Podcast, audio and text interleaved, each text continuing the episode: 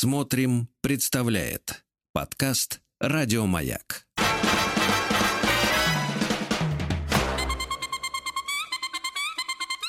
Провокация.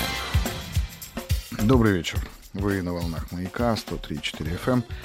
Меня зовут Сергей Насибян, и вы в эфире программы «Провокация». Такое некое психологическое шоу, в рамках которого мы не ставим диагнозов, мы никого не лечим.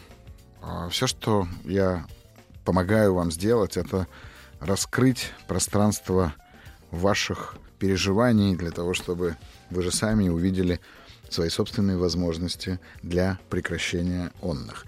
Что ж, и мы прямо с вами, так сказать, с корабля на бал. У нас есть звонок, и в эфире слушаем.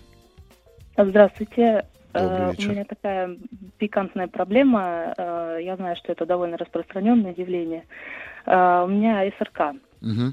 Uh, вот, uh, это меня очень давно уже мучает. Я, по сути, не живу, а существую. То uh-huh. есть данная проблема мешает мне не просто посещать какие-то мероприятия, uh-huh. там, театры, кафе. Вот, uh, друзей у меня не осталось, можно сказать. Uh, то есть я просто не могу выйти из дома.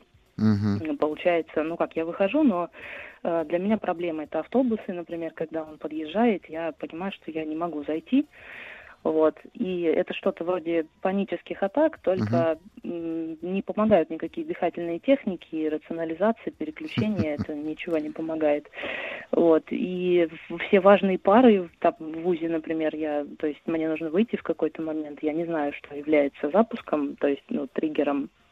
Вот, гулять я не могу, это, видимо, какой-то, может быть, страх социальных контактов, и, может быть, вы сможете чем-то помочь. Может быть, я и смогу чем-то помочь, но давайте сначала а, разберем вот а, какой вопрос. А, как давно? Ну, вы знаете, это мне сейчас двадцать два, и я в районе восемь лет уже этим мучаюсь, то есть с десятого класса примерно это началось. Угу. И, соответственно, вот вы с этим живете последние восемь лет? Ну, да. Судя по вашей лексике, вы обошли уже всех врачей, в том числе были у психотерапевта или психолога, так? Ну, как вам сказать, я обратилась с данной проблемой, но полноценную терапию не прошла. То есть угу. я была всего у психолога раза два, наверное. Я вынужден просто это спросить в силу того, что исключены ли все патологии? Э, ну, нет, вообще нет. Ну, дело в том, что это абсолютно психологическое. То есть я могу быть абсолютно здоровой, голодной и как угодно, но если мне там возникает какая-то ситуация, что мне нужно куда-то выйти, и угу. начинаются все симптомы. Угу. Угу. Хорошо. А, при этом, при всем... Смотрите, давайте так. Вы э, помните, условно говоря, когда это случилось в первый раз? Ну, вряд ли вы можете прям помнить первый раз, но вот этот период в четырнадцать лет, так ведь? Это начало происходить? Ну, ну да, лет пятнадцать, да, мне было. Ну, вы знаете, там были проблемы, но я их как-то склонна обесценивать, то есть угу. там было что-то вроде развода родителей, я была отличницей до девятого класса, в десятом я, ну, резко съехала, угу. вот, в десятом классе как бы там, может быть, учителя гнобили, в спорте у меня были успехи, но было выгорание самое натуральное, вот, угу. Угу. и онкология была у бабушки, вот, и как бы все, может быть, это наложилось, но угу. я считаю, что это недостаточно все равно для человека с сильной психикой, вот там, а я почему-то не справилась. А вы считаете себя человеком с сильной психикой? Ну, не то чтобы, но это как-то... Ну, смотрите, вы же прям ставите... Подождите, вы же ставите себя прям сразу, ну, в некую позицию, вам кажется, что она у вас сильная, и тогда, ну, как бы вы как будто бы отрицаете в этот момент само существование, я так назову это невроза, так ведь? Ну, может быть. Да нет, он как бы есть, но угу. почему я? Почему я? Почему я? Да. Угу. Угу. Люди просто справляются с более сильными, ну, масштабными проблемами, а тут, казалось бы, ну, бывает, и а вот как бы случилось. Ну да, а у вас вот такая как бы ситуация, когда проблема не столь масштабна, но при этом при всем вы именно с ней столкнулись. Ну, возможно, что это достаточно сложно и масштабно для вас. Хорошо. Давайте так.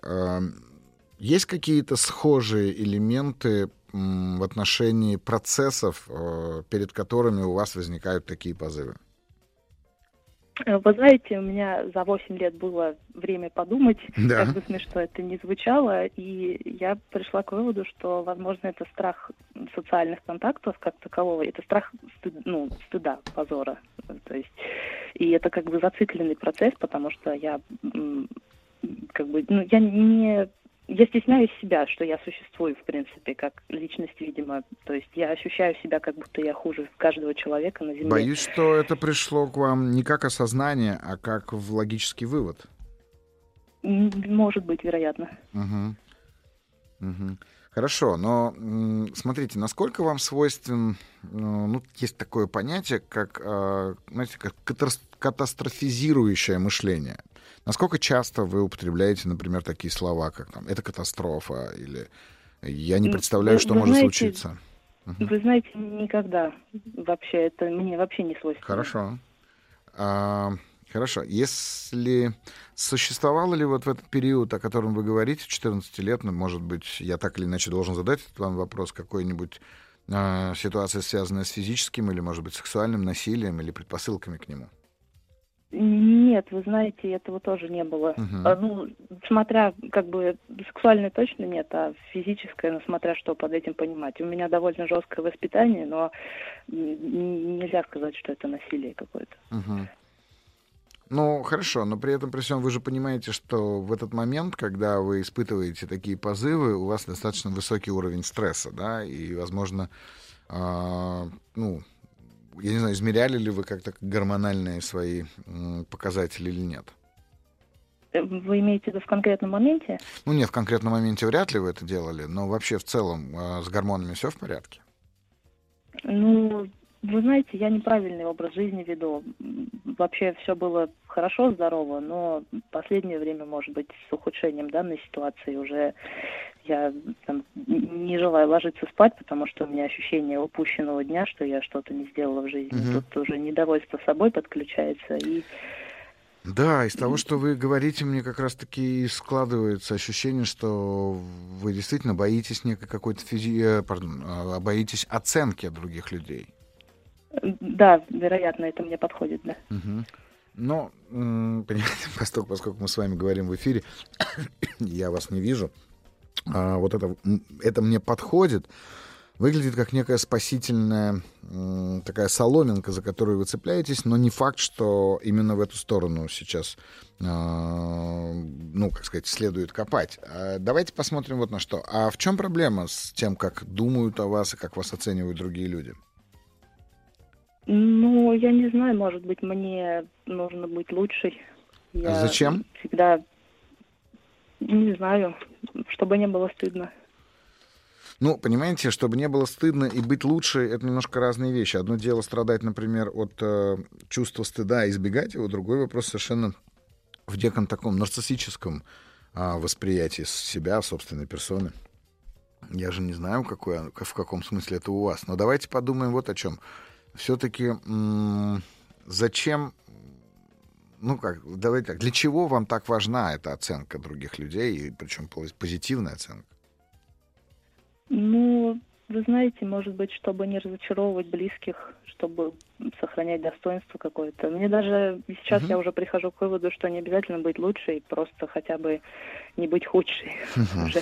Я понимаю. Но смотрите, поскольку, поскольку вы все-таки работаете с, этой, с этим вопросом, да, и вы обращаетесь к психологу, то первое, что стоило бы понаблюдать в этом смысле за собой, зачем стоило бы понаблюдать, это как раз за тем, как работает ваш процесс э, негативной обратной связи внутри вас. Ведь у вас действительно на лицо, что называется, есть э, конфликт между вами реальной и идеальным образом вас, который вы себе представляете. Mm-hmm. Но тут возникает вопрос, что произойдет, потому что вы себя наказываете как будто бы предварительно уже за это, чтобы не получить наказание от других людей.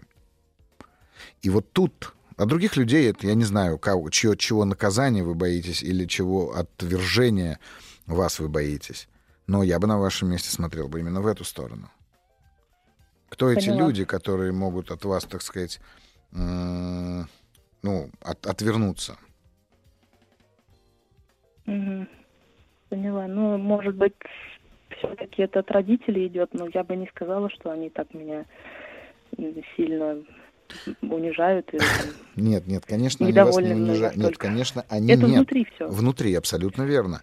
Но тогда и стоит наблюдать именно за этим, потому что, понимаете, есть, ну, как сказать, возможно, есть сформированная, но при этом подавленная какая-то а, ваша, ваша персональная враждебность к значимым для вас а, взрослым. Это могут быть ваши родители, это может быть ваш тренер в четырнадцать лет, это может быть какой-то педагог, с который это делал. То есть у вас существует эта подавленная агрессия в, или враждебность в их адрес, но подавляя ее, вы, в общем-то, нарабатываете для себя совершенно другой... А, выход этого стимула, понимаете? То есть вы чувствуете, когда вам нужен социальный контакт, вы ощущаете, осознаете эту враждебность и агрессивность, но для того, чтобы избежать этого, для того, чтобы подавить эту агрессивность, вы, соответственно, уходите, вот в ваш симптом, ваш, так сказать, любимый. Вам вот с этим бы разобраться. То есть мне как бы работать с подавленной с агрессией, подав... да? Я бы начал именно с этого, с подавленной агрессией, или даже я бы назвал это слово враждебностью. Угу. Ну, раз уж вы, правда, работаете с психологом, по крайней мере, так у меня написано, то я рекомендую посмотреть в эту сторону. И я понимаю, что вам сложно, вам сложно выходить из дома, вам сложно куда-то выходить, в смысле, в какие-то социальные контакты, но при этом при всем есть огромное количество, я уверен, что там, где вы живете, тоже это есть каких-то групповых процессов, где вы могли бы проявлять эту агрессию в адрес других людей в безопасных обстоятельствах. Хорошо? Да, поняла. Угу. Спасибо вам большое. Да, я даже не знаю, помог ли я вам. Да, конечно, звоните, обращайтесь. Всего хорошего. До свидания. Спасибо большое и вам. До, До свидания. свидания. Ну что ж, с вами Сергей Насибян. Мы не слышались с вами две недели. И э, вы можете писать свои вопросы в WhatsApp или Viber по номеру телефона плюс семь девятьсот шестьдесят семь сто три пятьдесят пять тридцать три. Присылайте нам ваши вопросы и запросы или звоните в прямой эфир по номеру телефона четыре девять пять семь два восемь семь один семь один. Ждем вас в эфире, потому что каждый раз, когда взрослый человек э, набирается смелости для того, чтобы поделиться своим э, запросом, своей проблемой какой-то, с которой он живет уже много лет и не может, возможно, справиться, то в процессе этого диалога те, кто слушают этот диалог, могут обнаружить для себя очень много важных элементов. Ну что ж, и у нас есть звонок. Добрый вечер. Алло. Здравствуйте, Здравствуйте. Представьтесь, пожалуйста. Меня зовут Елена. Очень приятно. Угу. Откуда вы звоните, Елена? А, Северодвинск, О, Архангельская прекра... область. Прекрасный, знакомый город. Очень приятно. Угу. Ну что ж, расскажите, что вас беспокоит? А, ну, я написала вопрос. Угу. Меня беспокоит агрессия, которая во мне стала проявляться с недавних пор. Прям такая... ярая, я бы сказала, агрессия с желанием причинить э, источнику моих проблем э, вред. Угу. Вот. И когда это доходило до такого состояния, что прям в теле вот какое-то угу. жжение какое-то, это, я, угу. честно говоря, за себя испугалась, пошла угу. к психотерапевту угу. в государственное учреждение, мне пис- прописали грандоксин. Ну, а что еще? А, вот, три месяца, ну, три месяца пропила, в общем-то, эффекта особого не было. Вот. Угу. И, и проблема не улетучилась, и вот угу. как-то... Помните, как коту Леопольду выписывали так, таблетки азверин, а, а, да, да, а да. вам нужны таблетки удобрин? Вам да, нужно быть да, добрее. Удобрин. Слушайте, угу. Елена, а давайте так, вы действительно способны осознавать э, свою агрессию вплоть до того, что вы чувствуете в теле? Ну... это я так называю. Я не знаю, может, это как-то по-другому называется состояние, но то, что вот я чувствую, меня напугало. Подождите, и давайте, расскажите мне, что вы чувствовали. Ага. Так, ну, смотрите, вот у меня сейчас э, основная проблема — это шум соседей сверху. Так. Реально топот, топот, грохот, угу. и с которым я сделать ничего не могу. Угу. То есть э, договоры, переговоры, угу. обращение угу. в инстанции не помогает. И когда... И вот такое ощущение, что вот этот топот, то есть uh-huh. вот сбоку, если шумят, просто там громко говорят или музыка, меня это не раздражает. Uh-huh. А грохот и топот, вот как удары по телу. Uh-huh. И вот и в какое-то состояние, вот в момент я почувствовала, что это прям, вы знаете, ярость, вот такое ощущение, что это нарастает, нарастает. И вот это хочется выплеснуть, uh-huh. причем я понимаю, зачем я буду бить посуду, у меня хорошая посуда, подушку тоже бить не хочу. Uh-huh. И вот Я, я испугалась в какой-то момент, что я пойду сейчас там вот что-нибудь... Прям убила бы вот так, да? Прям такое вот да, убила да, бы. Угу, да, угу. Да, а в теле-то что? В теле что в этот момент? За... А, в, а в теле вот в области солнечного сплетения. Угу. Вот прям боль такая, вот как будто бы, ну, я не знаю, ну, не знаю там колючая проволока или угу. ежи, вот. И это прям вот колет, жжет, и вот прям ужасно, угу. страшно. Хорошо. Страшно, а, а страшно-то что? Что это выйдет наружу или страшно, что это с да, вами что-то сделает? Да, ну, да. Нет, что это выйдет наружу, то есть я перестану себя контролировать, это вот как uh-huh. вот в фильмах, да, показывают состояние аффекта, человек с- совершает какие-то действия. Uh-huh. И вот у меня это все быстро так в голове пролетело, и, и думаю, блин, а потом ответственность, и, и, и как вот, и чего? Вот, а вот, ну, в общем, то есть я понимаю, что я могу сделать шаг, uh-huh. а... а потом в ответ мне что-то прилетит, и вот дальше-то я уже второй-то шаг не знаю, угу. теряюсь, боюсь. Вот. А скажите, смотрели фильм «Управление гневом»? Был такой прикольный фильм. А, смотрела, да, как смотрела. Вам, похоже? Угу. Похоже на то, что там происходит? Ну, это, скорее всего, знаете, там в ускоренном варианте. У меня вот этот процесс, он раскручивался как-то медленно. Uh-huh. Ну, воспитывалась как девочка хорошая, не имеет права, ну, не должна так поступать, нельзя, uh-huh. нельзя злиться, нельзя это. То есть, ну, вообще, недовольной быть нельзя, uh-huh. ну, вот все такое. Uh-huh. И вот это, что другие люди, вот прям все для них. Uh-huh. А когда я начинаю смотреть, что а другие-то как-то себя ведут-то, блин, вообще... Uh-huh. Вот. Ну, смотрите, Елена, давайте вот так. А, смотрите, угу. говорю, смотрите, хотя мы с вами говорим по радио. Ну, это да, да, да, да, да. Давайте так. А, вот вы сейчас дома? Да, дома. И сейчас, судя по всему, ваши соседи чувствуют, ну, как бы ведут себя в порядке, ведут себя нормально, никто там не топает. Ну, топали вот пять минут назад. Пять минут назад топали, отлично. Угу, а, угу. Что, если мы представим себе тот факт, что они таки топают прямо сейчас? Вот можете мне угу. вот прям представить себе? Ну, я не знаю, вспомните, в конце концов, пять минут назад, не так давно, угу. да? Угу, угу. И а, направьте свое внимание сейчас на ваше солнечное сплетение, там, где у вас угу. начинает возникать вот это горящее... структура или, наоборот, там какие-то иголки или колючая mm-hmm. проволока. Mm-hmm.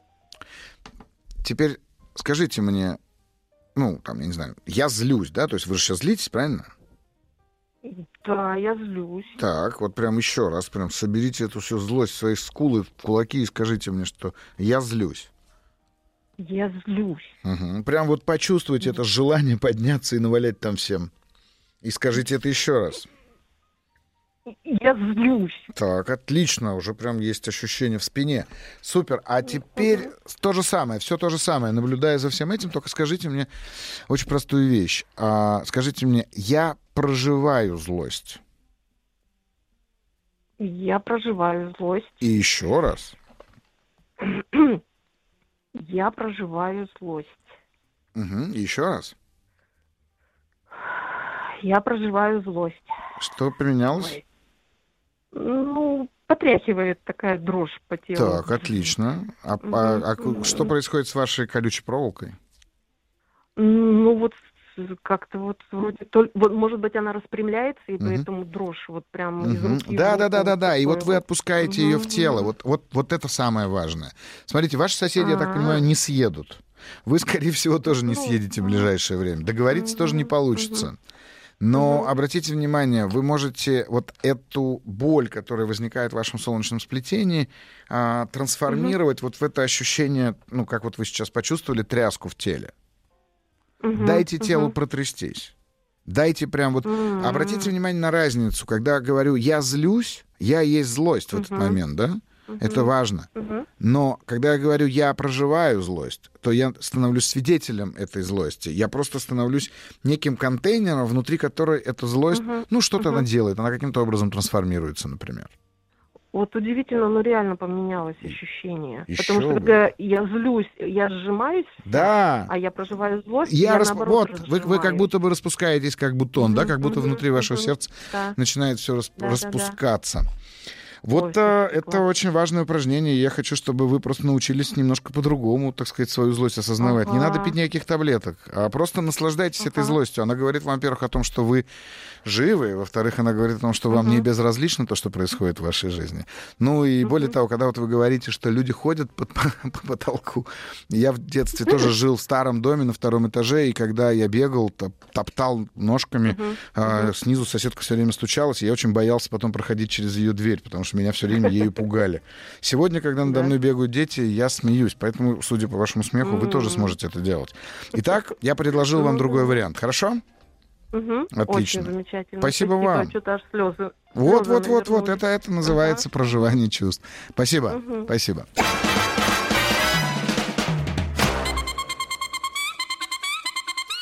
Провокация. Что ж, добрый вечер, с вами Сергей Насибян, психологическое шоу «Провокация» на волнах «Маяка». И мы с вами в прямом эфире. И я предлагаю вам, пишите нам ваши вопросы по телефону плюс семь девятьсот шестьдесят семь сто три пятьдесят пять тридцать три, WhatsApp или Viber, а также звоните в прямой эфир по телефону четыре девять пять семь два восемь семь один семь один. Ну и оставляйте ваши вопросы в специальной форме в разделе «Маяка» на сайте «Смотрим». Наши редакторы свяжутся с вами, и мы сможем выйти с вами на связь уже в эфире. А, а у нас есть звонок, и я слушаю. Добрый день. Здравствуйте. Меня зовут Наталья. Очень... Я из города Мурманска. О, здравствуйте, Наталья. Очень приятно.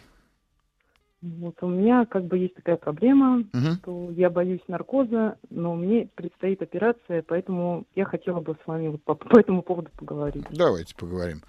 Ну, давайте так, то есть вам предстоит операция. Операция, я так понимаю, неотложная. В смысле, отложная, но она необходима. Нет, ее... Да, ну, ее я можно... Я вот ее откладываю два года. Два года откладываете, потому что боитесь наркоза. Наркоз будет, соответственно, полный, насколько я понимаю. Да, да, да. Ага, до этого никогда не приходилось это испытывать? Нет, до этого тоже. Ну, лет уже пятнадцать назад была операция под наркозом, и я тоже перед операцией очень сильно ее боялась. Угу. А чего вы боитесь такого в наркозе? Можете не выйти из него? Чего, что так страшно-то?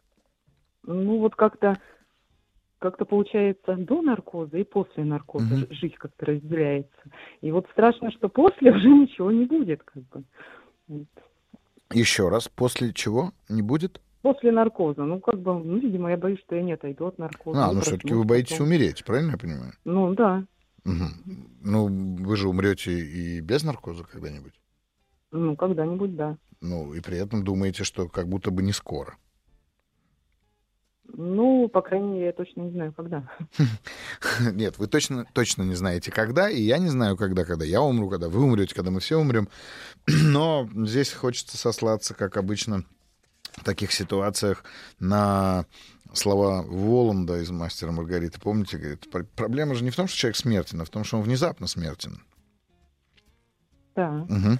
Вот. Ну, хорошо. А вообще вас кто-то напугал, что из наркоза можно не выйти, там, вот эти все страшилки? Или вы знаете кого-то, кто не вышел?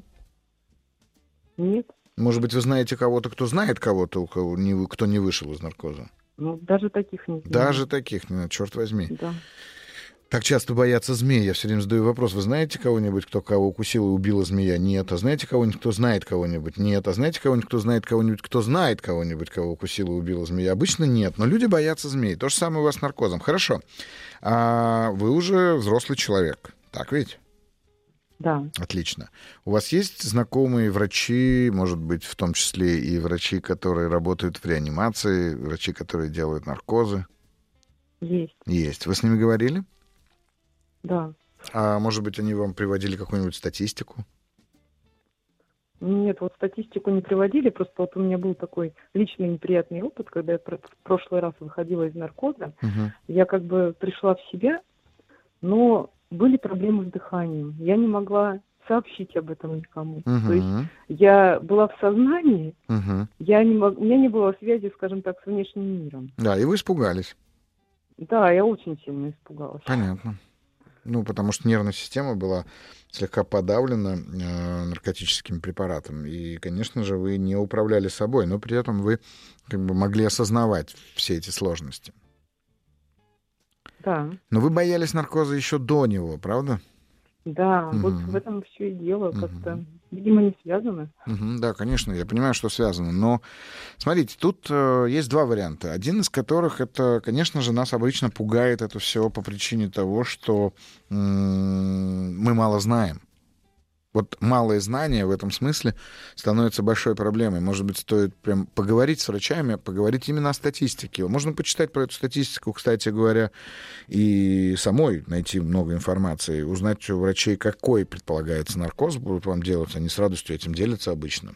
Вот. И просто посмотреть на саму статистику. Знаете, я так работал со своим страхом полетов. Я просто разобрал статистику крушений самолетов пассажирских, разобрал, разобрался в их причинах настолько, насколько смог. Вот. И разбираясь в этом, я потихонечку осознал, что статистически вероятность гибели в этой ситуации очень низка на самом деле. И... В принципе, ситуация-то похожа. То есть как бы от нас ничего не зависит, а... Угу. И в самолете. Да, да, да, да. И вот здесь как раз уметь, уметь доверять, уметь в этом смысле доверять очень сильно. Я не знаю, там, если вы верующий человек, верующий, вы верующая? Ну, не очень. Не очень, ну, в смысле так, да. Социально верующая, я понял. Но просто в этом контексте хорошо подходит какой-то разговор с кем-то из священников, если вы его, ему доверяете. Или действительно с психологом, но не такой сейчас, который мы с вами ведем на радио, а вот прям пойти и хорошенечко проговорить, подготовиться к этому наркозу. То есть любой психолог абсолютно вас подготовит к этому наркозу и а, даст вам определенные какие-то там, я не знаю, уст- уст- наставления или инструменты для того, чтобы вы спокойно в это дело вошли. Я вам могу сказать одно. Конечно же, страх не в наркозе. Страх, конечно же, в смерти. Страх, что я вот не приду в себя, там, я умру. Но вы же понимаете, что тот факт, что вы избегаете наркоза, никаким образом не позволит вам избежать смерти. Ну, логично. И вот здесь вот точка принятия возникает, понимаете? Если эта операция необходима, то это вопрос вашего риска. А это значит вопрос вашей смелости. Я вам рекомендую сделать только одну вещь. Я не знаю, просто, ну, хотите вы говорить о том, какую операцию вы будете делать или нет. Возможно, ну, раз не сказали, то и не надо. Но при этом, при всем, вы понимаете разницу после операции, то есть какой вы будете, какой будет ваша жизнь, когда эта операция пройдет удачно? Да, я вот когда записывалась, Uh-huh. То есть я как бы записалась, я приш... приехала уже на операцию два года назад, uh-huh. и буквально... За день до операции у меня началась сильная ангина. Мне вот кажется, что это просто организм да, так отреагировал конечно. на стресс. Конечно. Я вот как бы боюсь, что я, в принципе-то, наверное, это преодолею этот страх. Угу. То есть если я поеду, если я запишусь, но вот мне страшно, что опять я приеду, и зря. И опять что-то у меня вот произойдет такое непредвиденное. Ну, об этом точно не стоит думать, Наталья. Нет, об этом не стоит думать. Ну, знаете, я тоже на самом деле могу сказать вам, что как любой человек, я боюсь терять контроль. И, конечно же, как любой человек, я боюсь в том числе и наркозов. И буквально там какое-то время назад была процедура, при которой мне необходимо было ввести наркоз, вот этот полный наркоз. Да, я сел, поговорил, соответственно, с реаниматологом, поговорил с анестезиологом. Он мне рассказал, из чего состоит наркоз, рассказал мне, как себя ведет организм в этом самом наркозе. Ну вот это знание дало мне силы для того, чтобы довериться этим врачам и войти в это состояние. Ну, надо сказать, что я ничего не помню, потому что через... мне показалось, через пятнадцать секунд я открыл глаза, но процедура длилась час. Вот это один из способов. То есть, когда мы наполняем себя этими всеми знаниями, они, в общем-то, не очень нам нужны, но, но они успокаивают нас в этом смысле. Но давайте так, все-таки после операции вы чувствуете, вот когда вы думаете о том, что вот после операции ваша жизнь, она изменится, разница будет? Да, значительно. Значительно. То есть что-то вам будет там легче делать, я не знаю, что-то вам а, будет проще, так ведь? Ну, у меня операция с носом, поэтому у меня как бы вот качество жизни, вот дыхание, вот это вот вся система дыхательная mm. будет лучше намного, я надеюсь. Mm-hmm. А, нет, конечно, будет лучше. Давайте без надежд, давайте верить в это.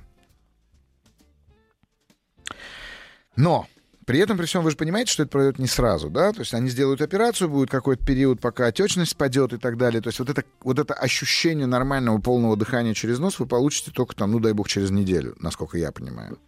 Ну, это меня не пугает как раз. Да-да-да, нет, я хочу сказать, что вы сразу не да, сможете это, это понятно, почувствовать, да. но вы уже можете себя просто перенести внутренне вот в это состояние, в котором вы свободно дышите. Вот представьте себе, что вы вдыхаете носом, это же классно, ну, как бы я-то точно это знаю, потому что я вдыхаю носом, но я не понимаю, что... Хотя у меня бывает насморк, и я, да, я могу себе, в общем-то, понять разницу между тем, когда ты носом дышишь свободно, и когда ты носом дышишь, там, не знаю, на три процента. Вот просто прям ну, представьте да. себя, ощутите, как, как, я не знаю, какая музыка играет у вас в голове, когда вы представляете себя э, дышащей носом. Не могу вам сказать. Я понимаю, что сейчас не можете сказать, но я говорю вам про то, на что стоит сейчас направить ваше внимание для того, чтобы себя потихонечку успокоить. Представить свою жизнь потом, конечно, после операции, да, насколько да, это будет хорошо, да, и концентрироваться на да, этом. Да, да, именно так. Концентрируйтесь на этом. И обязательно разговор с анестезиологом. Ну вот прям поговорите с знакомым анестезиологом или с тем, который будет при операции. Но поговорите, пускай вам расскажут. Более того, если операция на нос, то я так понимаю, что это несложная анестезия. В том смысле, что вас не будут там в сон вводить на двадцать часов, да, это все-таки будет э, достаточно, ну, ненадолго. Поэтому поговорите с ним, узнайте, как это работает, как это действует, какие препараты в этом во всем э, применяются. И вы откроете для себя целый мир анестезии. Хорошо, спасибо большое. Спасибо вам, спасибо вам, хорошей вам операции и не болейте, берегите себя. До свидания. Спасибо, до свидания. Ну что ж, мы с вами на канале «Маяк», на радио «Маяк», и я прошу вас о том, что вы можете нам писать на номер телефона семь девять шесть семь сто три пятьдесят пять тридцать три или звонить в прямой эфир по номеру четыре девять пять семь два восемь семь один семь один. Я Сергей Насибян, психолог, коуч, психотерапевт, говорят еще и путешественник, и много что еще про меня говорят. И мы будем здесь разбирать с вами те вопросы, которые вас давно уже мучают. Помните, я никого из вас не лечу, ибо вы не больны.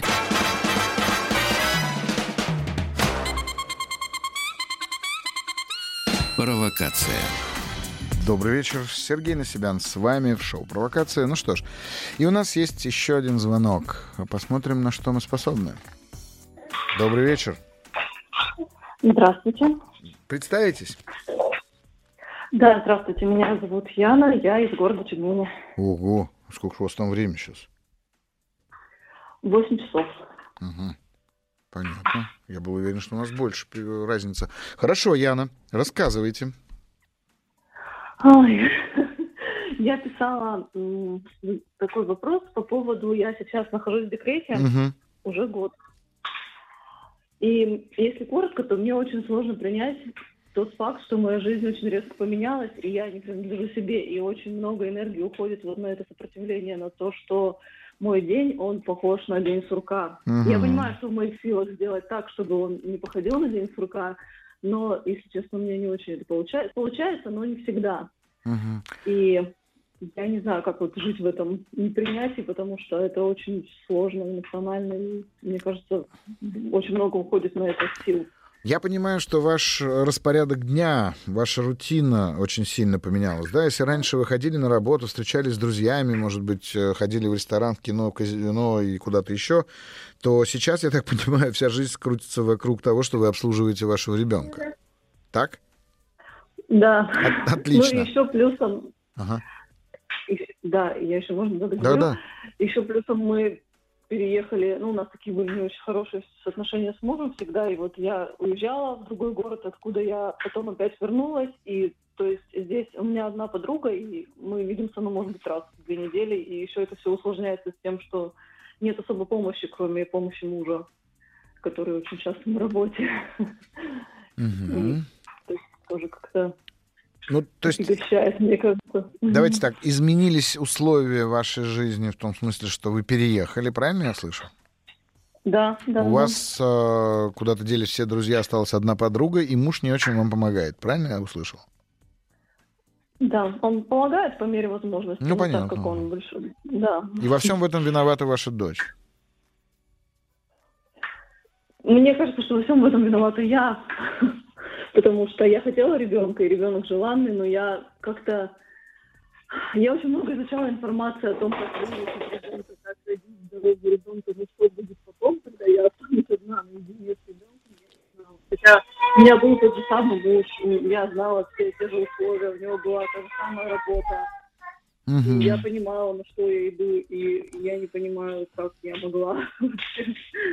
Ну, смотрите, я даже судя это... по тому, как вы сформулировали вопрос с самого начала, и как он записан, передо мной лежит э, в письменном, так сказать, виде, чувствую себя жертвой собственной дочки. Большая часть энергии уходит на сопротивление, так как не принимаю это, чувствую безысходность. Ну, здесь вы абсолютно правы. Вы же и являетесь в этот момент э, как раз-таки жертвой собственной дочери. И ваша дочка, она, конечно же, виновата в том, что у вас теперь нет друзей, у вас э, не, рас, не строятся отношения с вашим мужем. Возможно, присутствие или появление вашей дочери обнажили его характер или его поведение, его вообще, в принципе, ценности какие-то, возможно, разницу ваших ценностей, ну, в общем, и так далее. Я могу же продолжать это бесконечно долго, лить мельницу на... лить воду на мельницу того, что вы жертва этого ребенка. Вот я слышу ее голос, очень у нее такой голос прям Прям сразу видно, что она пришла в этот мир для того, чтобы испортить вашу жизнь. Ну нет, я же так не считаю. Я чувствую, что я виновата. Подождите, Яна, как же так не считаете? Конечно, считаете.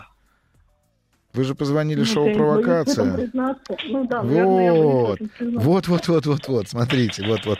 И я же поэтому и говорю, я могу стать на вашу позицию и, конечно, долго и усердно буду доказывать вам то, что, конечно, ваша дочь виновата. Ну, дальше мы уже будем переходить к следующим элементам. Я не знаю, что с ней сделать, да? Начнем думать, может быть, отдать ее маме, может быть, детский дом, что бы еще такого можно было бы придумать.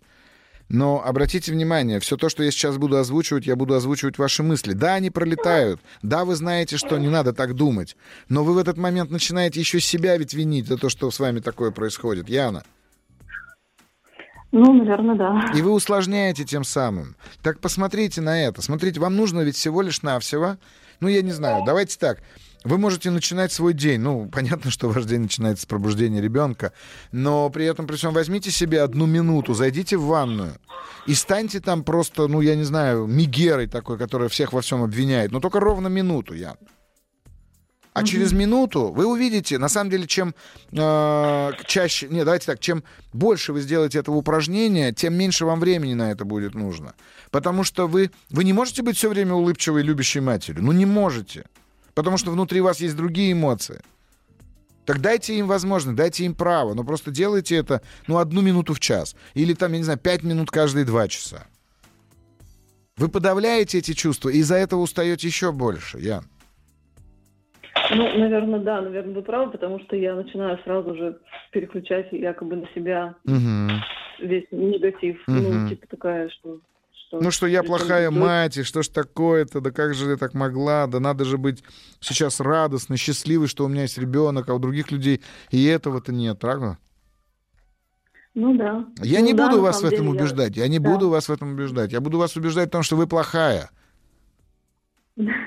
Я буду ну, убеждать да, вас я... в этом. Наверное, да, наверное, потому что я не разрешаю себе злиться на нее. Конечно, но только в тот момент, как, когда вы позволите себе быть плохой, вы в какой-нибудь из этих, вот из этих моментов, из этих минут, будучи плохой, посмотрите ей в глаза, и вы увидите, что она любит вас абсолютно любой. И это то, чему вам нужно у нее учиться. Потому что ей все равно, какая вы. Так что позвольте себе стать самой собой, понимаете, я. Дайте себе это право. Но просто поверьте, ставьте будильник на одну минуту или на три минуты. И прям вот зайдите в ванную комнату и дайте себе эту волю. Хорошо? Да. А после этого вы ходите и любите себя за то, что вы такая, какая вы есть. Потому что посмотрите, правда, в глаза вашего ребенка, и вы увидите, что она воспринимает вас и любит вас, какой бы вы ни были, что бы вы ни говорили, что бы вы ни чувствовали, что бы вы ни думали. Вот это то, чему нам надо учиться у наших детей. Да, спасибо. Спасибо Я вам. Поняла. Спасибо вам, и не надо себя ругать. Всего доброго. До свидания.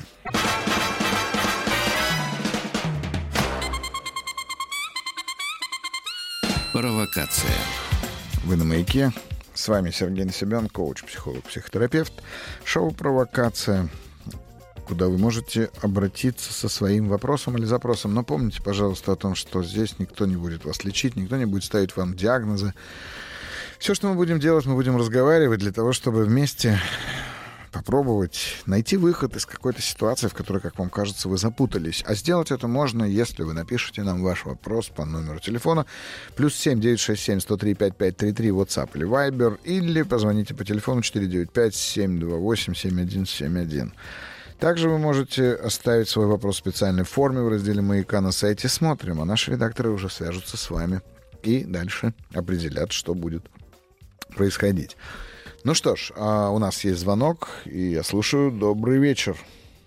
Добрый вечер. Это Сергей. О, очень приятно. Да, взаимно. Я оставлял такой вопрос. Вот в двух словах у меня вот отсутствуют какие бы то ни было желания, угу. мечты, или по-другому сказать, вот знаете, как в «Пиратах Карибского моря» капитан Барбоса говорил, вино не горячит. Угу. Там, ну и в таком роде. Угу. И я вот, зная свой потенциал, скажем так, и ну, свои возможности, недопонимаю, почему у меня сейчас вот отсутствуют какие бы то ни было желания как-то реализоваться в жизни. То есть mm-hmm. я занимаюсь э, ну, уже там второй год, грубо говоря, какой-то монотонной работой. Э, и каждый день вот ну, одно и то же, одно и то же. И я думаю, к чему это вообще приведет? Неужели, то есть, как бы так вся жизнь пройдет? Не могу вот понять. Mm-hmm.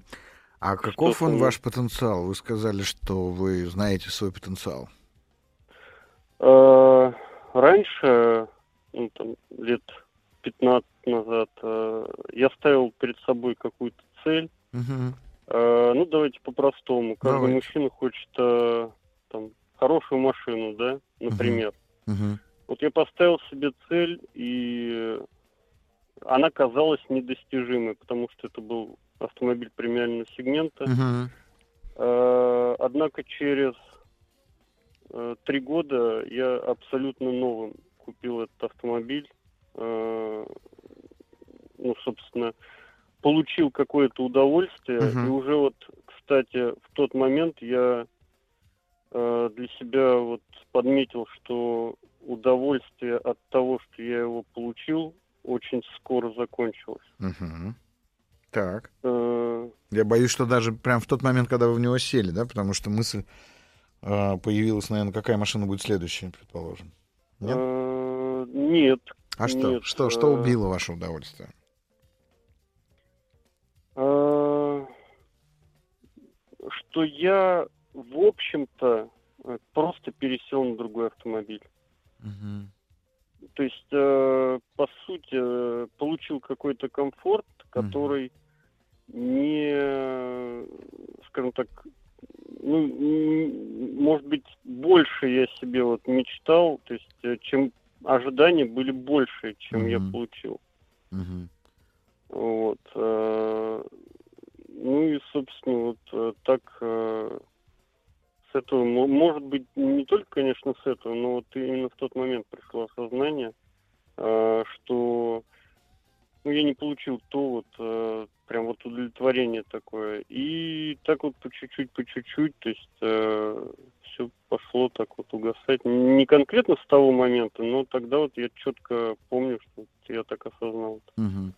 Ну, хорошо. А давайте так. Что при- предшествовало вот этой истории? Вы какое-то долгое время находились в каком-то стрессе, может быть, в работе или в личных отношениях?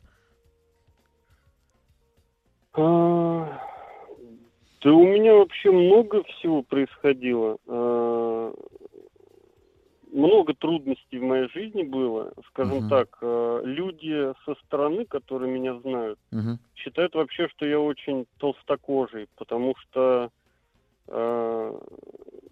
ну, скажем так, я много смертей, как ну, похорон, да, своих близких пережил, много там близких э, у те, своего окружения. Uh-huh. И, ну, ну, к примеру, да, если говорить о чем-то таком вот важном, на мой взгляд, в жизни, много каких-то финансовых трудностей, э, ну, колебания были, да, угу. э, колебания близких. Э, кстати, вот, э, ну, то есть пережив самостоятельно, я как раз-таки э, говорю всем о том, что это не самое страшное, и это всегда можно решить, угу. можно только угу. приложить усилия. Э, И может быть, может быть, вот думая о своей ситуации э, в настоящем времени, я думаю, может быть, я как раз-таки переварил столько всего, что у меня все текущее кажется бессмысленным. Не могу вот понять. Угу. А можете сказать, чем вы занимаетесь в своей профессии, чем вы занимаетесь на работе?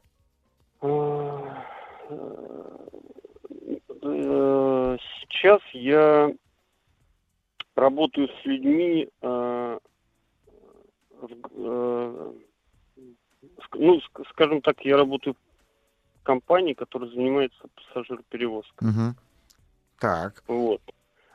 Э, но я не окружен коллективом, э, то есть это узкий, узкий коллектив. Э, однако контактов у меня значительно в день. Угу. Вот. Хорошо. Давайте так, Сергей. Вы обращались, например, с этой проблемой к врачам? Вы проверяли себя, вы исключали какие-то патологии, там, я не знаю, дистонии и так далее? Или вы вот просто для себя сделали вывод, что мне ничего не хочется, и позвонили сейчас мне? Как? Я общался с психологом, угу. и она мне говорила такую вещь, которую я читал, я читаю статьи, то есть я увлекаюсь вот вообще uh-huh. научпопом, uh-huh. э, проваливаюсь, э, что э, это можно сравнить как э, вот со спячкой медведя. Э, то есть э, бывает бодрствующий период, бывает период, когда э, силы э, иссякли и нужно впасть в спячку. Вам, вас устраивает такая метафора? Я правильно вас услышал? Скорее нет, потому что, оглядываясь назад, э, я не только духом был, да, вынослив, но и uh-huh. физически, uh-huh. и для меня э, вот э, такая, да, обрисовка не совсем уместна, уместной, кажется, uh-huh. не совсем уместна. Uh-huh. Вот. Ну, хорошо, давайте тогда... Ну, если не устраивает метафора, что вы просто впали в спячку, или у вас там анабиоз какой-нибудь в связи с тем, что вам нужно сохранить энергию, как вы, вы по-другому все-таки описали свое состояние? Это что? Это эмоциональное выгорание? Это усталость? Это просто отсутствие желаний? Просто отсутствие желаний. Апатия? Да, да, просто... и, mm-hmm. да, да, да, да. Вот если проще, то да. Хорошо. Так. Как вы сегодня провели свой день? Вот время пятнадцать ноль семь. Во сколько вы встали? В пять тридцать. В пять тридцать. А зачем вы проснулись так рано? Я всегда встаю рано. Так, хорошо. Я, правда, спросил, зачем, да? Заметили? Ага. Угу. Хорошо. Вы проснулись в пять тридцать. Что вы делали дальше? Ну, там, утренний туалет, понятно. А еще да, какие да, действия? Да, да, потом... Вышел, сел в машину, поехал в офис. пять тридцать суббота, вы поехали на работу. Да, да, да, угу. у меня ну, офис открывается. Угу. Да, хорошо. Это как бы было необходимое действие, или это все-таки было действие хоть как-то сопряженное с вашим желанием? У вас было хоть какое-то ваше личное э, дело, которое вам нужно было сделать на работе? Или только вот надо и все? Я замечаю, что я выбрал, то есть я сейчас работаю постоянно без выходных, mm-hmm. потому что сам замечаю, что так я, то есть отвлекаюсь mm-hmm. от каких-то вот таких мыслей. Хорошо, вы поехали на работу, дальше вы работали, правильно? Да. Дальше? Пообедал. Ну, собственно говоря... Вы обедать вот пошли, вечер. Потому что вы были голодны, или вы обедать пошли, потому что, я не знаю, свет выключают на это время в офисе? Нет, потому что я, опять же, все время хожу обедать. То есть у меня вот э, То есть угу. я пошел туда же, потому в то же самое время, потому угу. что я делаю все время. Угу. Отлично. Ну и, соответственно, сейчас рабочий день закончился, вы звоните мне. Да. Угу. Хорошо, куда вы собираетесь ехать дальше? Домой. Домой. Вы просто поедете домой или вы заедете в ресторан, вы купите себе еды в магазине, может быть, вы готовить будете ужин сегодня? Как вы собираетесь провести вечер? Заезжаю за готовой едой обычно, и все, еду домой. Вы живете один? Да. Угу. Хорошо.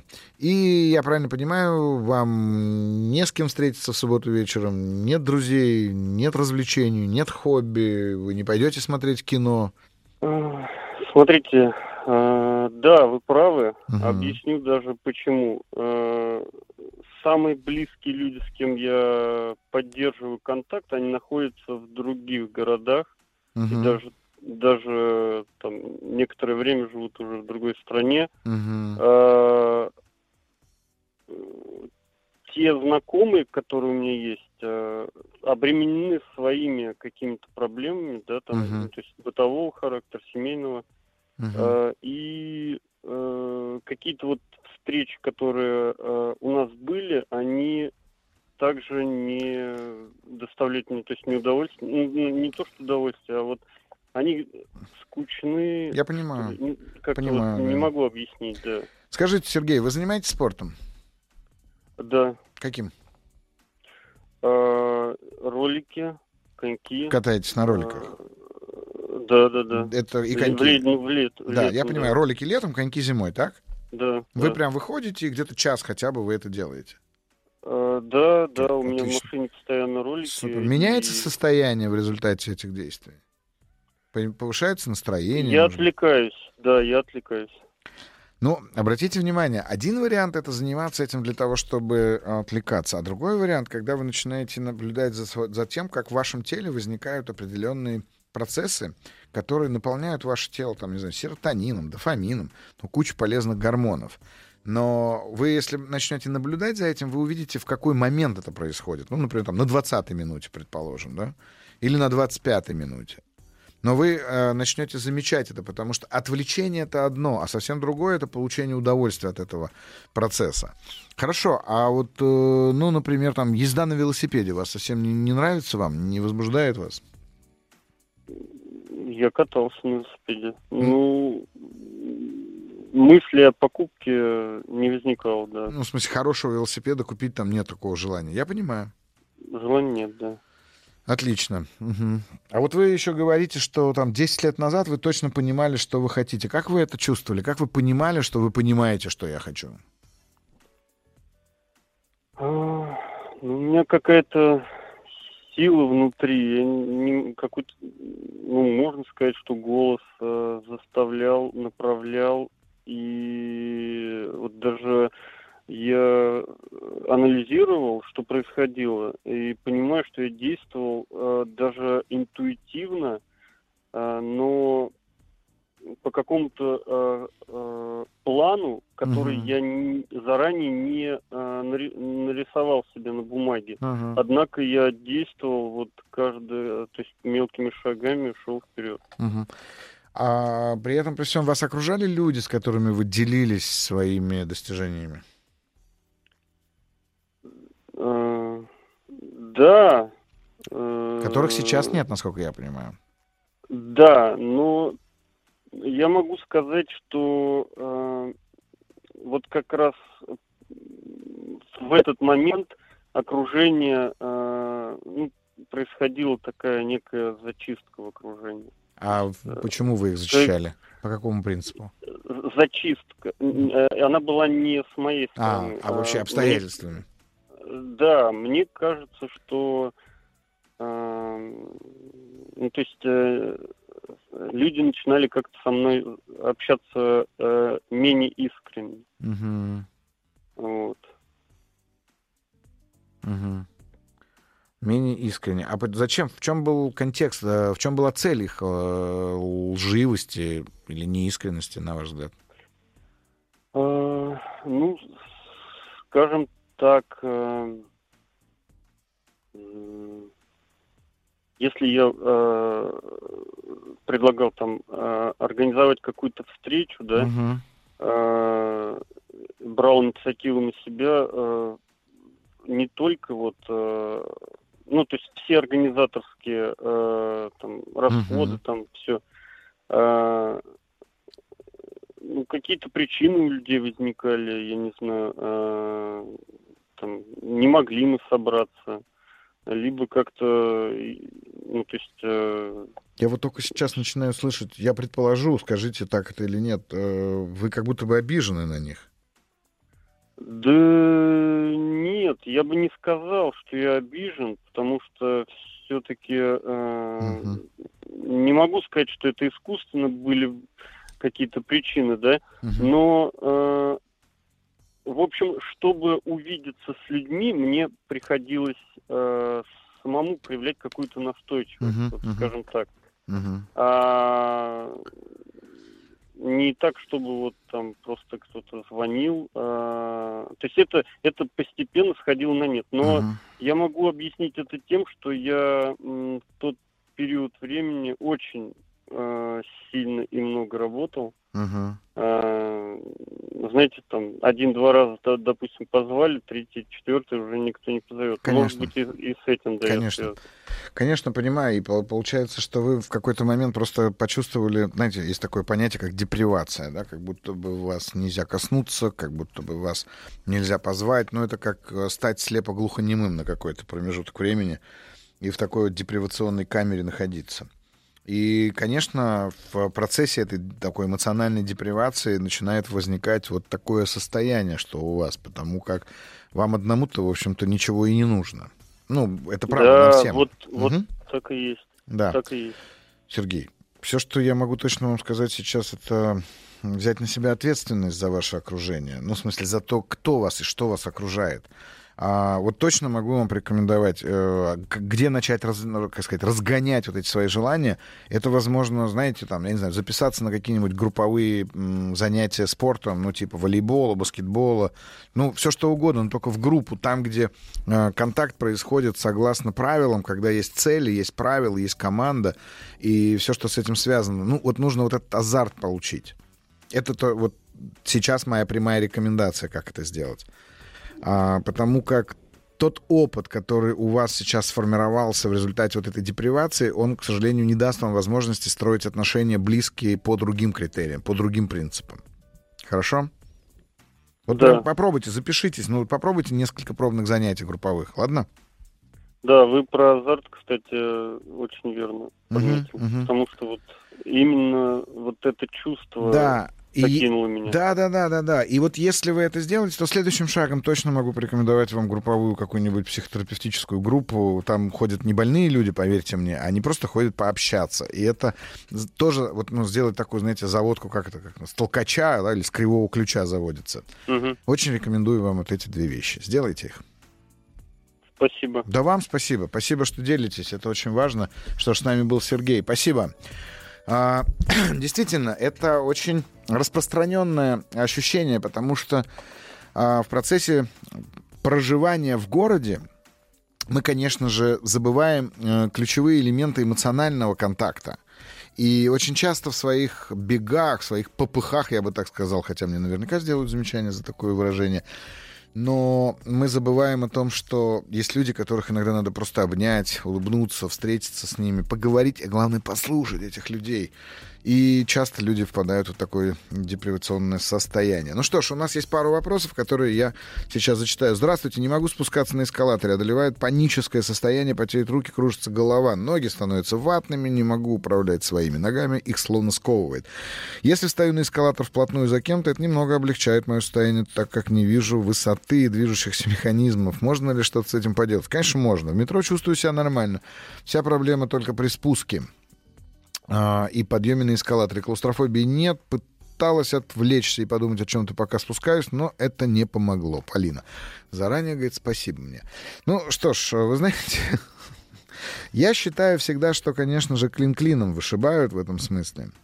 И попробуйте сделать простую вещь, Полин. Так как вам все равно приходится спускаться и подниматься на эскалаторе, в тот момент, когда вы будете это делать, представьте себе, что боятся вокруг вас просто все. панически боятся спускаться и подниматься на эскалаторе.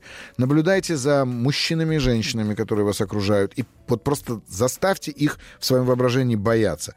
Посмотрите, насколько вам будет легко или, наоборот, сложнее. А может быть, у вас появится желание успокоить одного из них. Ну вот и проверим. Здравствуйте, меня зовут Елена, Новосибирск. У меня вопрос к психологу. Как лечить расстройство пищевого поведения? Зачем я ем, когда не голодна? Ну, слушайте, друзья, если у вас расстройство пищевого поведения, вам все равно придется обратиться к специалисту. Только так лечить расстройство пищевого поведения. И там уж вы выясните, зачем вы едите, когда вы не голодны.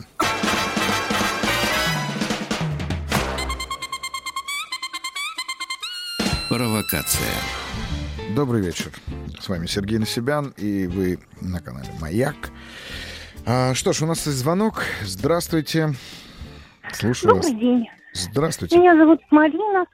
Я с удовольствием прослушала ваш ответ на предыдущего нашего угу. корреспондента. Угу. И думаю, что это в большой степени относится ко всем нам. Это потому правда. Что необходимость социализации душевных и физических связей, uh-huh. она необходима человеку, uh-huh. всем.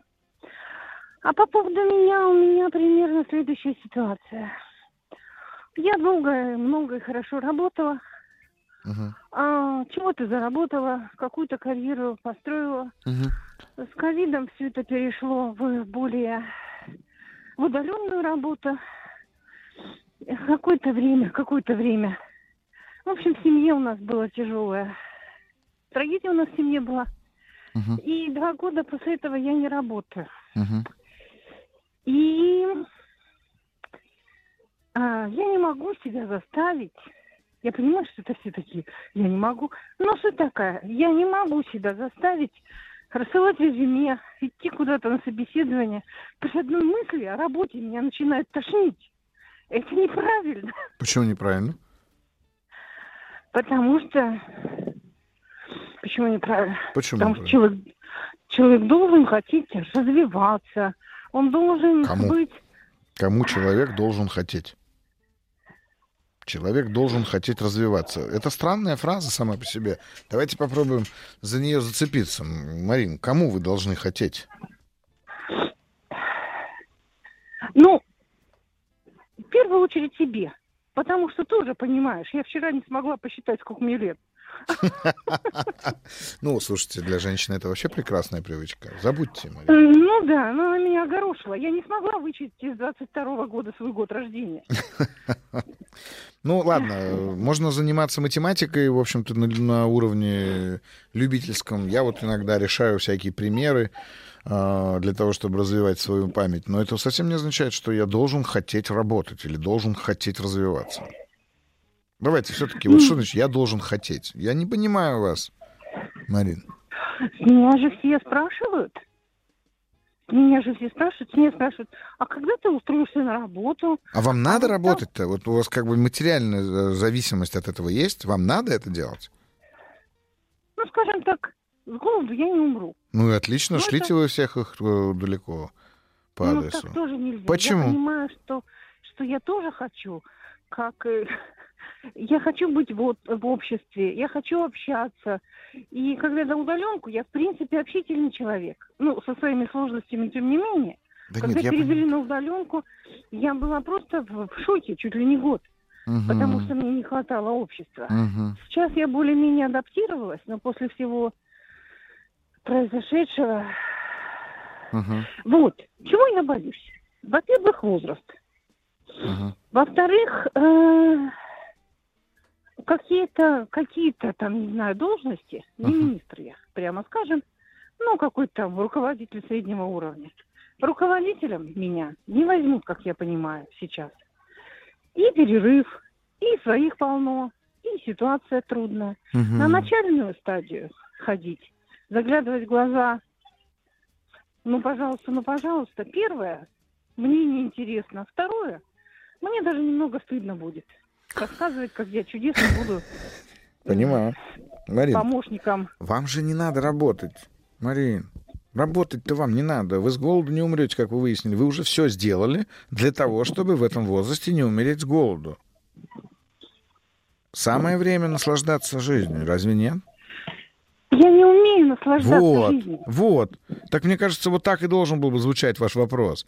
Скажите мне, Сергей, почему я не умею наслаждаться жизнью? Или как мне наслаждаться жизнью? Вот это да. Почему не умею, я понимаю. Ага, Потому отлично. что я работала всю-всю, прожив всю сознательную жизнь до ночи и, и, угу. и тому подобное. И, и из всех развлечений мне было доступно кровать по воскресеньям.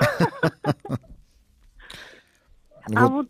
Марин. А вот что дальше делать, как говорится, дети выросли, этап какой-то пройден. Все, да, вот кайфуйте. Я такое слово слышала. Да. Ну, что оно, ну, что оно значит, не знаю, да? Не знаю. А, хорошо, в тот, в тот промежуток времени, в который вы много работали, а, скажите, вы наверняка упустили какие-то мечты, какие-то желания, какие-то устремления юности, детства? Есть какие-то такие элементы?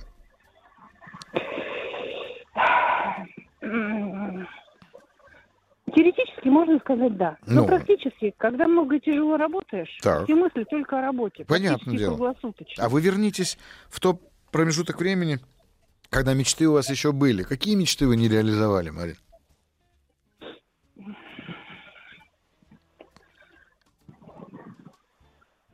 Я не могу ответить на скидку, как говорится.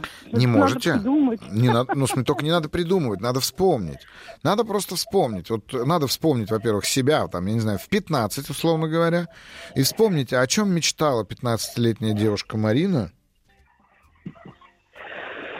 каких-то несколько лет назад буквально. Вот о чем она там но, мечтала?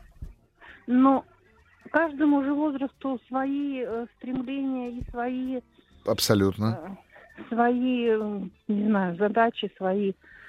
Вы абсолютно правы, но надо вспомнить то, что не реализовано. Потому что, вот смотрите, у вас сейчас есть время, возможности для того, чтобы вы начали, ну, маленькими шагами это реализовывать. Это же не обязательно должна быть мечта в космос полететь, правда? Мне кажется, даже вот если бы у меня была мечта в космос полететь, я бы это организовала. Да, вы уже слетали бы, я верю. Потому что я на работе привыкла, и, наверное, по типу личности мне нужна большая задача, я туда буду изо всех сил работать. Угу. Мне интересно, угу. я, как говорится, спать не буду. Да, но при и этом, это при всем, самое... почему-то вы это будете делать для того, чтобы другим людям помогать достигать да. их цели. А я говорю про вас, Марина. У вас-то какая мечта была? Большая такая. Я вот вспомнила. Первое образование у меня биология. И я чрезвычайно Какая? любила биологию. Биология, так. И я чрезвычайно любила свою эту биологию. Так. И я собиралась построить научную карьеру. Так. Я, в общем, закончилась тем, чем кончилась. В девяностые годы не было никакой угу. карьеры, никакого чего. Да, у меня то же самое, мы с вами ровесники. Угу. Вот, и пришлось грести. Да. Сильно в другую сторону. Да. Вот. Я вот в тридцать четыре, например, понял, что больше грести так не могу, и поэтому пошел учиться и стал психологом, бросив все то, чем занимался до этого. А... Но мне-то ну уже и что? пятьдесят. Ну и что? Это разве значит ли, что вы не можете пойти сейчас с вашим образованием и вашей мечтой, вашей идеей заняться чем-то, что связано с биологией? Разве это так?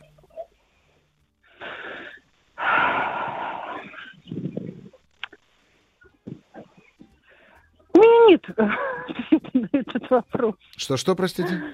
У меня нет ответа на этот вопрос. Так, но... смотрите, а его и не может быть. Этот вопрос важнее, чем ответ. Вопрос сам по себе. Что я могу сделать сегодня в биологии? Вот чем я могу быть полезна в этом?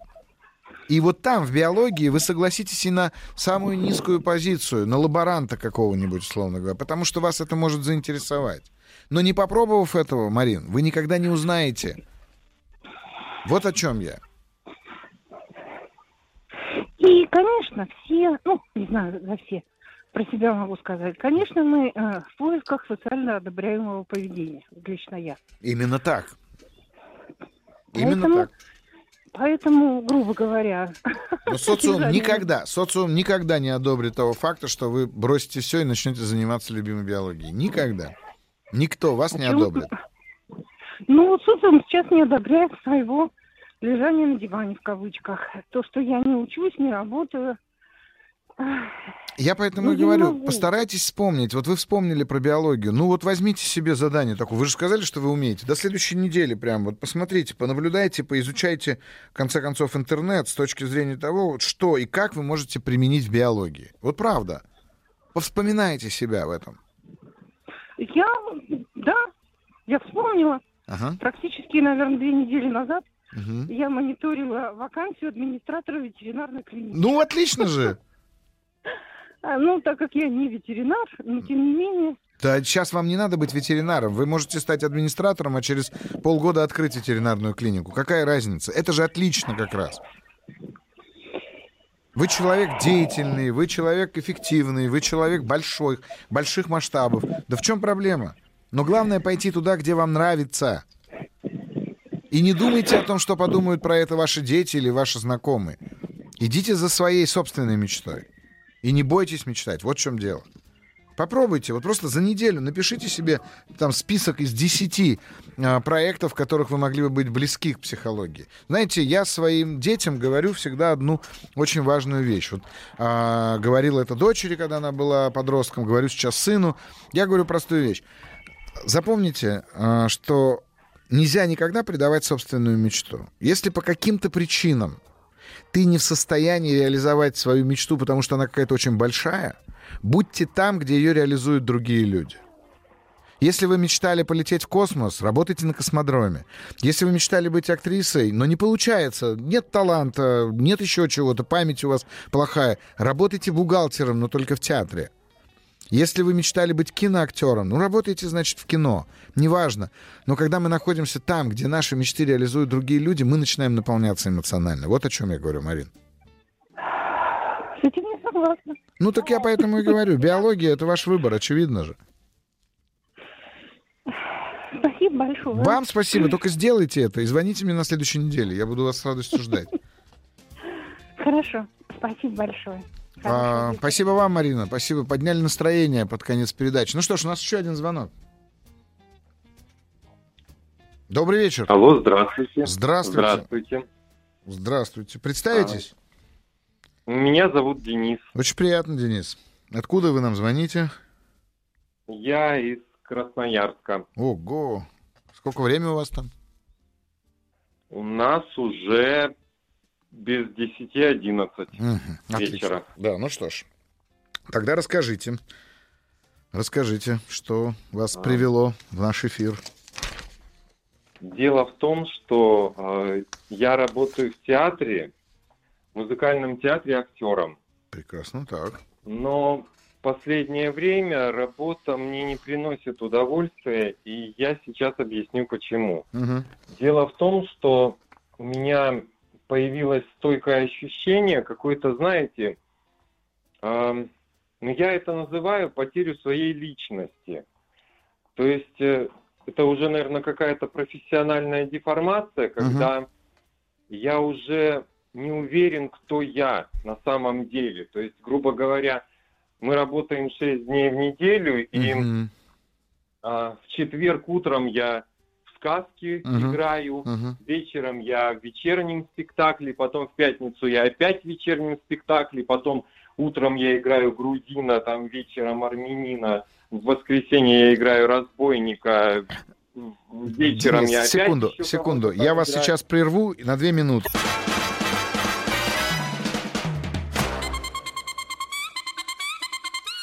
Провокация.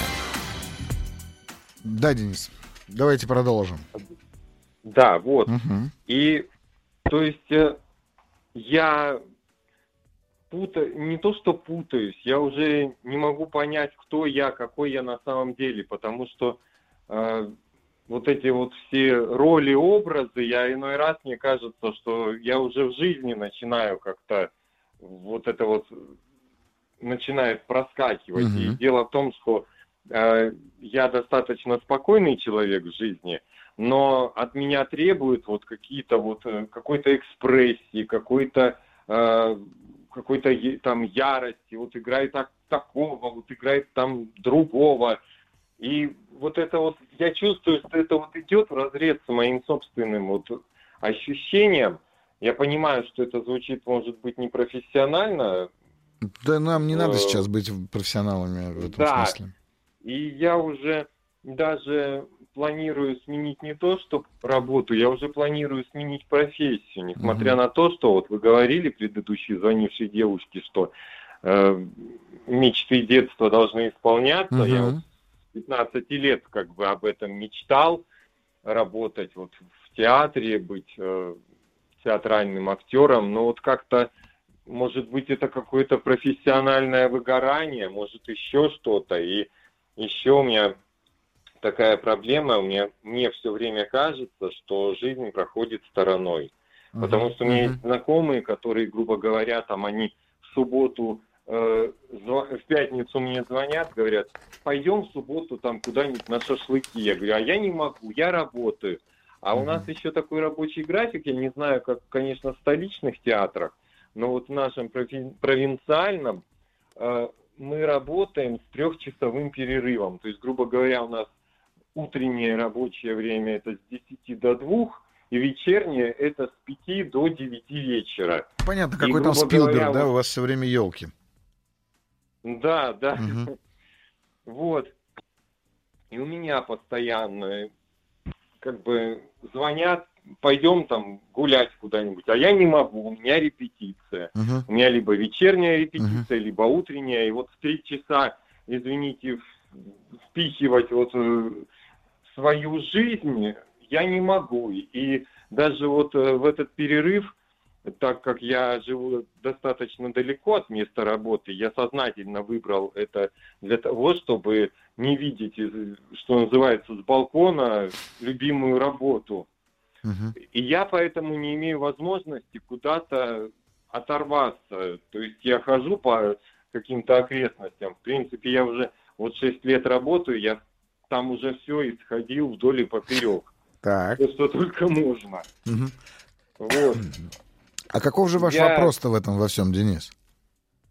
Вот я, я, я услышал вашу историю. Давайте, как, как вам кажется, какой вы пытаетесь найти выход из этого всего? Я не могу, как бы, сейчас я постараюсь объяснить.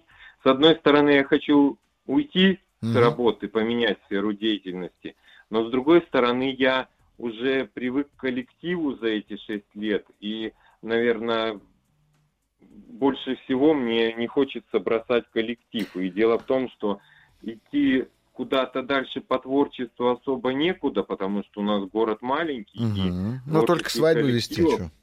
Можно свадьбу ну, вести. Ну да. Конечно. Но это тоже... Понимаете, какая такая... вещь? Ведь вы описываете свою работу и свою жизнь внутри этой работы как э, что-то очень депрессивное. Ну, так вам удается, по крайней мере, это описать. А люди, которых вы называете коллективом, которым вам так жалко бросать, это очень похоже на то, что вы как раки в э, корзине. И, в общем-то, понятно, что вот эта связь с коллективом, она все время затягивает вас обратно в эту же самую корзину. Но почему бы не поставить большую цель перед собой, Денис? Например, какую? Ну, я же не знаю, какие цели большие бывают у артистов. Вот вы артист, сказали, музыкального театра, вы играете в спектаклях, так ведь? Да. Скажите мне, пожалуйста, что самое высокое, чего может добиться человек на вашем месте или на вашем поприще? Что это? Я уже не знаю, потому что если раньше мне казалось, что, например, грубо говоря, э, например, куда-то уезжаешь в столичный театр и жизнь кардинально меняется, угу. я теперь понимаю, что в столичных театрах и в театрах в принципе все люди так и живут. Абсолютно наверное, так и есть. Но я все-таки задал вопрос, каков, вот, максимальная, какова максимальная высота человека на вашем поприще? Не знаю тут. Ну, я тоже не знаю. Я... Ну, что это? Это прима? Я, я же не знаю, вы артист какой? Вот вы, вы поющий артист или вы... Да, а... я поющий. И вообще, в принципе, я заканчивал как э, певец э, вот, учебное заведение. Uh-huh. И в театр-то я не особо стремился. Просто так сложились обстоятельства. Вот вы это вот-вот-вот-вот вот только сейчас вы это и сказали. Так сложились обстоятельства. Вы да, оказались я... жертвой этих обстоятельств, Денис. Но дело в том, что вы эти обстоятельства выбрали только по причине того, что вы отказались от какой-то своей большой идеи. Там, где вы заканчивали как певец.